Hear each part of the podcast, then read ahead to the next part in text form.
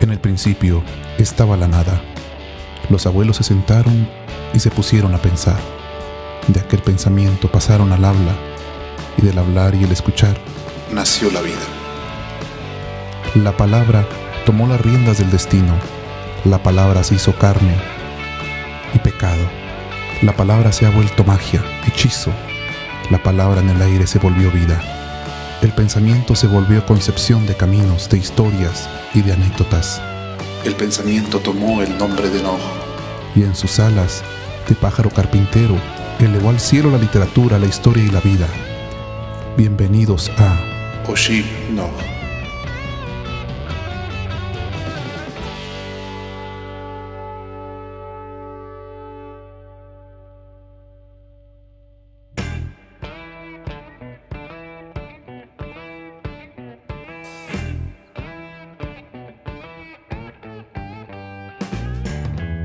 La historia es un continuo caminar, de segundos a minutos. Entre las manos se nos va la vida. Cada punto, por muy pequeño que sea, es un catalizador para que la memoria sea forjada. Desde las calles de esta eterna Shelahu hasta el cielo inmortal de París, caminemos un momento por los bosques de la memoria.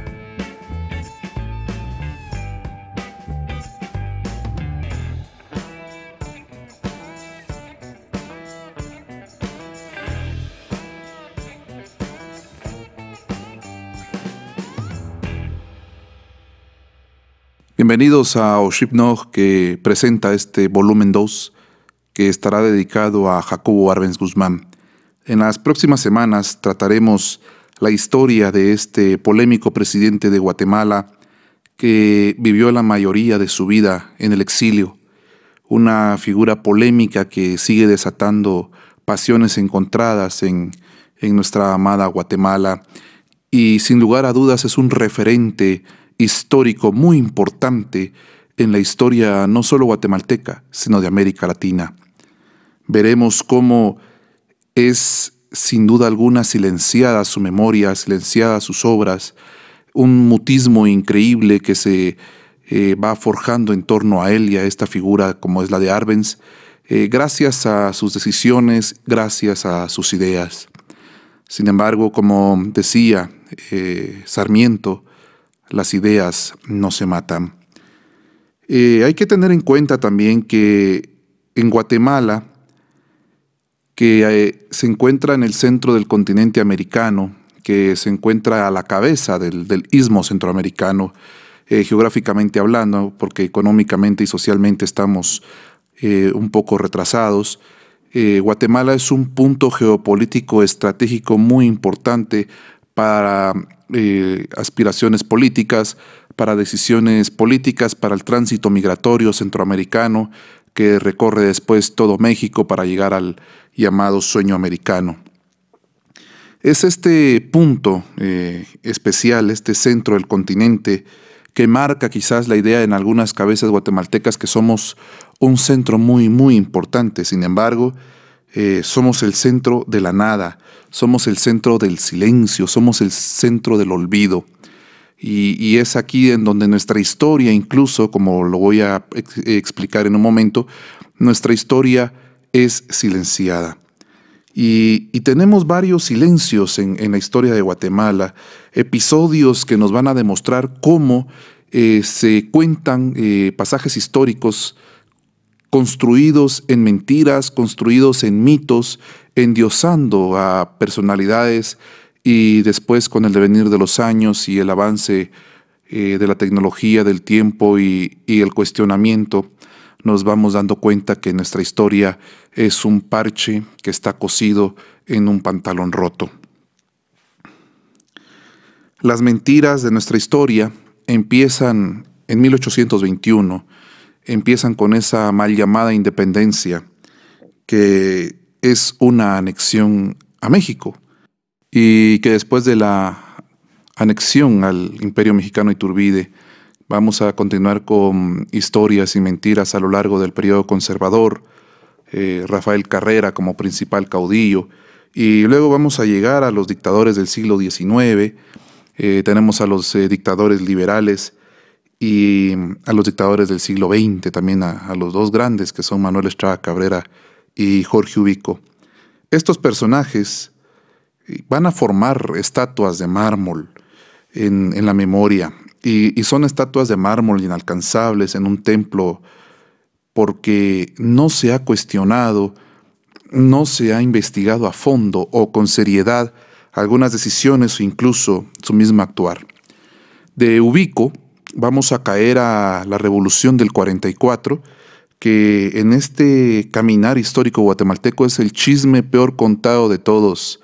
Todo mundo tiene una versión, todo mundo tiene el dogma absoluto de lo acontecido en esos 10 eh, años, que marcan, eso sí, una parte muy importante de Guatemala.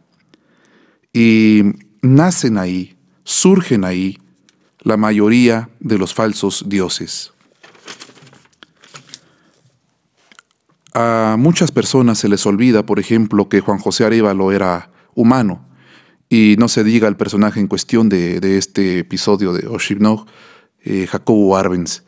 Y, es ahí en donde el, silencio, el mutismo desaparece y explota en un continuo decir diretes, chismes, eh, cuentos y mitos que van a transformar la revolución del 44 en un cuento.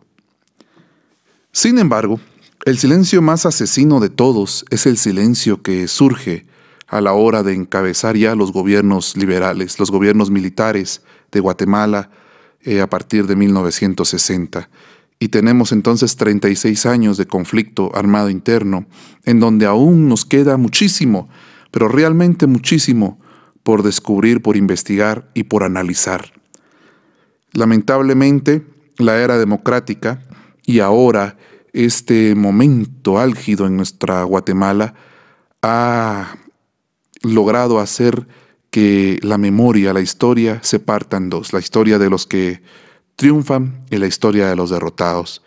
Y normalmente la historia de los que triunfan va a ser contada desde el punto de vista ideológico de estos, sea de izquierda o sea de derecha, sea liberal o sea conservador.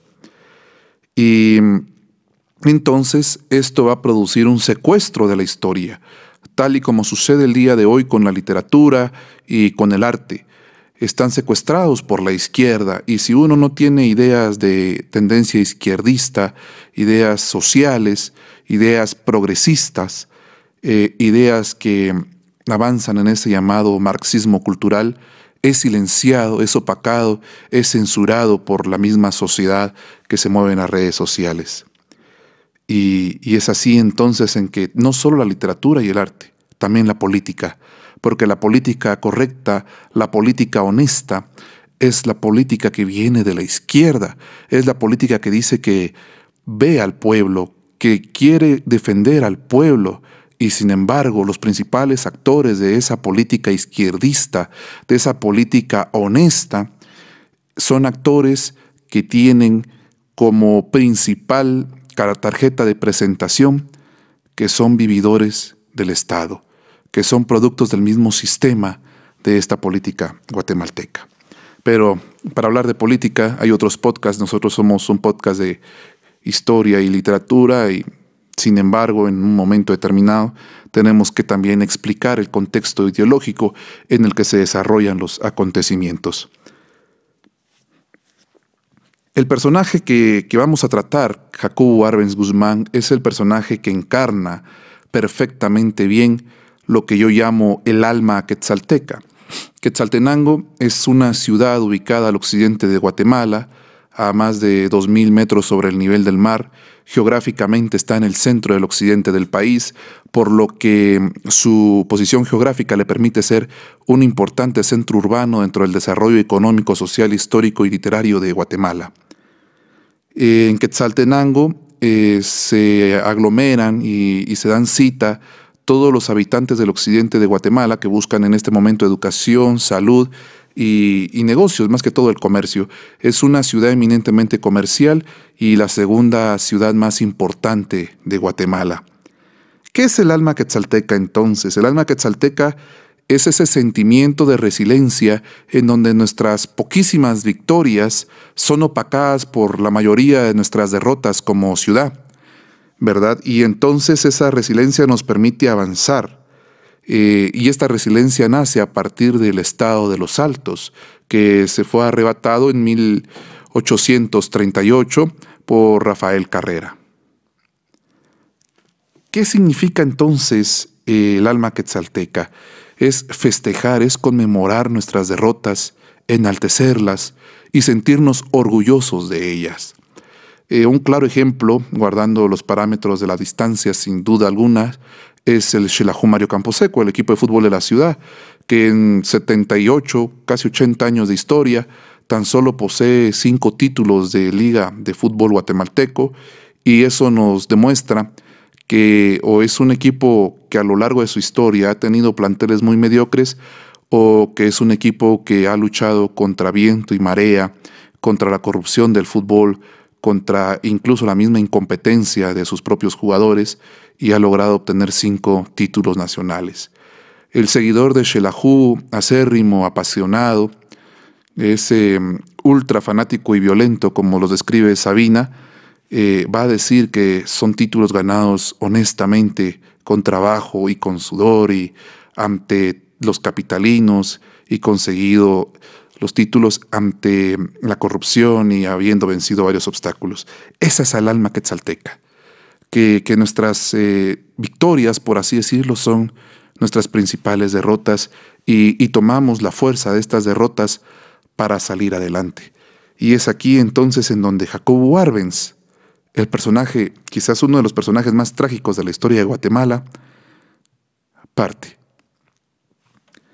Arbenz, sin dudas, es el hijo predilecto del alma quetzalteca, ya que a pesar de ser el presidente más joven o uno de los presidentes más jóvenes en la historia de Guatemala, llegó al cargo con 37 años, eh, su vida es un continuo rosario de tristezas, es un continuo rosario de pruebas, un continuo rosario eh, de batallas ganadas. Y quizás la única batalla que no pudo ganar fue la misma batalla contra la vida, como lo vamos a ver. al momento que vamos a iniciar este relato, nos vamos a trasladar a la Quetzaltenango de 1900, principios de siglo, la Quetzaltenango que sufre el terremoto de 1902, el terremoto de San Perfecto, y a la cual llega Hans Jacob Arbenz Grobli, proveniente de Suiza. E, este personaje de que he hablado es el padre de Jacobo Arbenz Guzmán.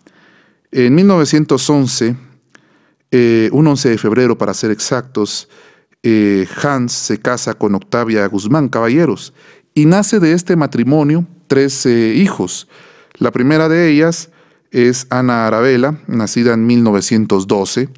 Luego, eh, Juan Jacobo, que vamos a llamar de ahora en adelante Arbenz o Jacobo, nacido en 1913, un 14 de septiembre, aunque hay una teoría de que Arbenz no nace justamente el 14 de septiembre, sino que nace años después, eh, meses después, perdón, pero los, eh, los de la campaña electoral, eh, su equipo de trabajo de la campaña electoral le viene, le cambia la partida de nacimiento para decir que él nació en septiembre, el 14, en las vísperas de un aniversario más de la independencia de Guatemala, como para acercarlo más a la idea de ese patriotismo que tiene que tener un, candidato presidencial.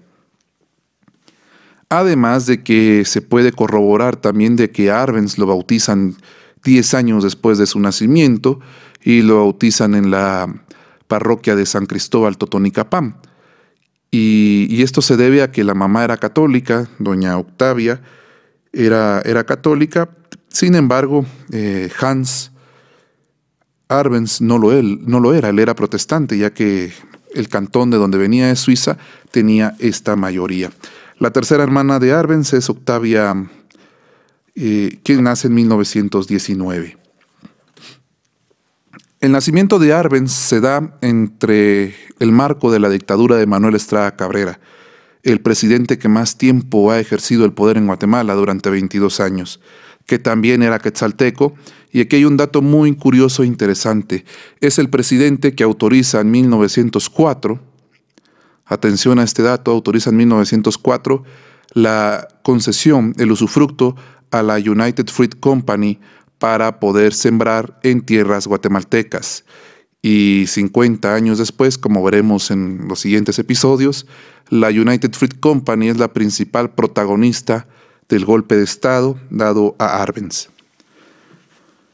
Jacobo Arbenz era callado, reservado, la mayoría de sus biógrafos lo describen así, una persona reservada, callada, sin embargo en las actividades eh, deportivas y en los juegos infantiles era muy muy activo.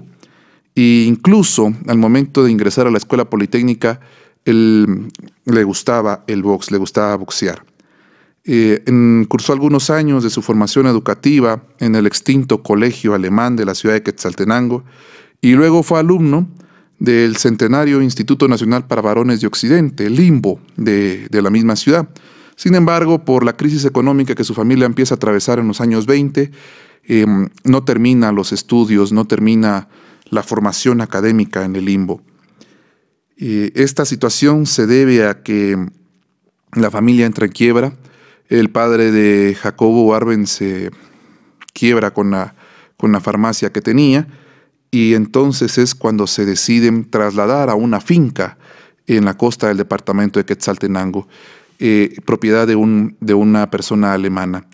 El papá de Arben se, vuelve el administrador de la finca y Jacobo ya era un adolescente, em, empieza a trabajar con los peones y con los eh, jornaleros de la finca, situación que le cambia radicalmente la vida porque entonces Arbenz pudo tener contacto con esa Guatemala profunda, esa Guatemala silenciada, que, no tenía participación en aquel momento. Recordemos que Guatemala, eh, la historia de Guatemala, tanto su economía, el poder, todo lo que ha acontecido en Guatemala se centra en la capital, en la nueva Guatemala de la Asunción. Y, este, y esta centralización ha sido una de las principales causas para que la historia de Guatemala, para que, nos encontremos y que nos entendamos, eh, no pueda ser eh, bien definida, bien clarificada, ya que todo tiene que suceder en la capital, todo pasa por la capital, y entonces ese alejamiento de una realidad nacional que hay más allá de las fronteras del municipio de la Nueva Guatemala, la Asunción, es lo que impide ver los problemas de Guatemala, y no solo el día de hoy, les estoy hablando en este momento de 1920, la década de los 20 y la década de los 30. Y es por eso que entre sus proyectos el presidente Jorge Ubico planea y plantea, y es el primero que lo hace, las famosas giras presidenciales alrededor de Guatemala, y él visita personalmente cada ciudad, cada pueblo, cada aldea, mira los hospitales, mira las escuelas, para poder llevar un mayor control y poder brindarle a la población eh, una mejor calidad de vida. Y bueno, a Ubico le dedicaremos en su momento un podcast. Luego, eh, regresamos con, con él, quería ingresar a la universidad, quería estudiar. Sin embargo, la situación económica precaria de la familia no, no le podía dar esa oportunidad. Arbenz quería ser economista o por lo menos ser ingeniero, y eso significaba tenerse que trasladar a la ciudad de Guatemala, en donde estaba la Universidad Nacional, y poder ejercer ahí los estudios. Esto implicaba para la familia buscarle una casa en donde vivir, mantenerlo al día, y, por lo tanto era un lujo que Arbenz no se podía, no se podía dar. Em, es en ese momento quizás de tribulación, de tristeza, en que se abre una puerta y, que va a marcar prácticamente el, inicio, el devenir de, la vida de Arbenz. Marca, sin dudas, el punto de partida para la carrera de Arbenz en los siguientes años. En 1931 toma posesión de la República de Guatemala Jorge Ubico Castañeda y empieza las giras, como ya les comentaba, las giras presidenciales. Es en una gira de estas, en 1932, en que la familia de Arbenz tiene acceso a platicar con el presidente y solicita una beca para Jacobo, una beca en la escuela politécnica. Y es interesante, pues ya Arbenz tenía un primo que estudiaba en la politécnica y este lo incita, lo anima a, estudiar en la, Escuela Politécnica, que es eh, la institución educativa que forma a los futuros oficiales del ejército de Guatemala. Y, se da. Arbenz acepta el reto, el gobierno le da la oportunidad para presentar las pruebas para las becas y entonces sucede que se pone a estudiar intensamente. Arben se prepara y demuestra en ese momento su disciplina, su tenacidad y, y ante todo su resiliencia, porque en medio de esa crisis que atravesaban como familia, logra presentar el examen y lo pasa con notas excelentes, con notas extraordinarias. Y es aprobada, es aprobado su ingreso a la Escuela Politécnica Nacional de Guatemala a la nueva Escuela Politécnica Nacional, porque hay que recordar que tras, el atentado que sufren los cadetes, bueno, no que sufren los cadetes, tras el atentado que los cadetes cometen en contra de Manuel Estrada Cabrera, en el llamado atentado de los cadetes, Estrada Cabrera manda a cerrar la escuela politécnica y la, y la reabre después con el nombre de escuela militar. Y al caer Estrada Cabrera, el presidente Carlos Herrera Luna que es un presidente al que hay que también que prestarle atención. Es un presidente muy silencioso en la historia de Guatemala, pero muy, muy importante. Es el primero oficialmente electo por elecciones libres en Guatemala. El presidente Carlos Herrera eh, le, restaura su nombre a la Escuela Politécnica Nacional de Guatemala y esto conlleva a que a los cadetes que entren tengan una nueva numeración. Y en los cadetes que estaban en la antigua Politécnica se queden hasta el momento de la clausura y empiece una numeración de uno en adelante nuevamente. Es así que Arbenz ingresa en 1932 a la Escuela Politécnica y empieza una exitosa carrera militar que lo va a llevar a ocupar el cargo de la presidencia de Guatemala. Ahora bien, voy a explicar algunas situaciones eh, sobre este especial dedicado a Arbenz. En el próximo volumen nos vamos a centrar en la carrera de Arbenz como cadete militar, como director de la Escuela Politécnica y luego su papel preponderante en la Revolución de octubre del 44 y su papel como ministro de Estado en el gobierno de Juan José Arevalo. En el siguiente volumen, estamos hablando del volumen 4 de Oshivnog, vamos a, ver con profundidad el, papel de la campaña política de Arbenz y luego su gobierno y el, golpe de Estado sufrido el 27 de junio de 1954, encabezado por eh, Carlos Castillo Armas, apoyado por la United Fruit Company y la Central de Inteligencia Americana, la CIA, que es el parteaguas en la historia de Guatemala, que es una catarsis que lamentablemente nos va a conllevar a los 36 años de conflicto armado interno. Eh, en ese mismo volumen, en estos eh, tres capítulos eh, que vamos a dedicar de, de, Arbenz, el volumen final, que sería el capítulo 3, vamos a, perdón, el capítulo 4, vamos a, a, terminar de ver la vida de Arbenz y su exilio, cómo fue que el gobierno de los Estados Unidos por medio de la CIA le hizo la vida imposible a Jacobo Arbenz y terminar de ver quizás la vida de una de las figuras más importantes, polémicas y centrales en la historia de Guatemala. Arbenz eh, nunca más volvió a Quetzaltenango a vivir después de haber seguido a la escuela politécnica y sin embargo la ciudad de Quetzaltenango lo reclama hoy como una de sus principales figuras. Oficialmente la ciudad de Quetzaltenango le ha dado a Guatemala tres presidentes. Los tres presidentes que Quetzaltenango ha concebido para Guatemala, los tres son polémicos. Uno es el mayor eh, dictador en la historia del país, tanto así que incluso Miguel Ángel Asturias se inspiró en él para escribir la celebrada novela El Señor Presidente. El otro, Manuel Lisandro Varías, es un presidente que tiene su silencio también, que ha sido silenciado, porque en su momento chocó con la élite que trataba de controlar el destino del país y que fue asesinado en México, muchos dicen que por orden de Manuel Estrada Cabrera. En, en Quetzaltenango están las principales avenidas que llevan los nombres de los tres, Jacobo Arbenz, Manuel Estrada Cabrera y Avenida Manuel Lisandro Varías. Y muchas personas, eh, incluso cuando nos dediquemos al estudio de Estrada Cabrera, vamos a ver también esa figura polémica que era odiado, era repudiado por la capital del país, pero era amado, idolatrado en la ciudad de Quetzaltenango, el licenciado Manuel Estrada Cabrera.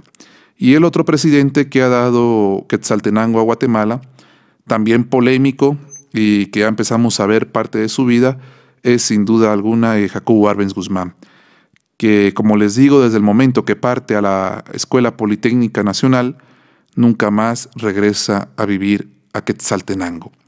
Y quizás el momento más glorioso de Arbenz en su ciudad natal, en su Quetzaltenango, fue la campaña electoral que, que lo lleva a conseguir la presidencia en 1951. Em, hay fotografías en donde podemos ver a Arbenz rodeado del pueblo de la ciudad, una ciudad de Quetzaltenango que se desbordó ese día para saludar a su candidato, para saludar al que sería su presidente. Y como les digo, de 1932 a 1944, sucedieron muchas situaciones en la vida de Arbenz dentro de la Politécnica y dentro de la carrera militar. Y no se diga ya como Arbenz el revolucionario y luego ya bautizado como Arbenz el soldado del pueblo, el presidente que le devolvió la tierra a sus verdaderos dueños. Es una figura triste la de nuestro Arbenz y que enmarca, que encarna perfectamente bien la la concepción que tengo yo de la idea del alma quetzalteca. Este ha sido el segundo volumen de Oshibno dedicado a Jacobo Arbenz Guzmán. En una introducción a lo que es su vida vimos algunos datos eh, biográficos de su infancia, de su primera etapa y en el siguiente capítulo veremos ya el Arbenz como cadete Jacobo Arbenz Guzmán y posteriormente como coronel Jacobo Arbenz Guzmán. Que la pasen bonito y quédense en su casa, protéjanse y sigan las medidas necesarias en esta pandemia. Buena semana.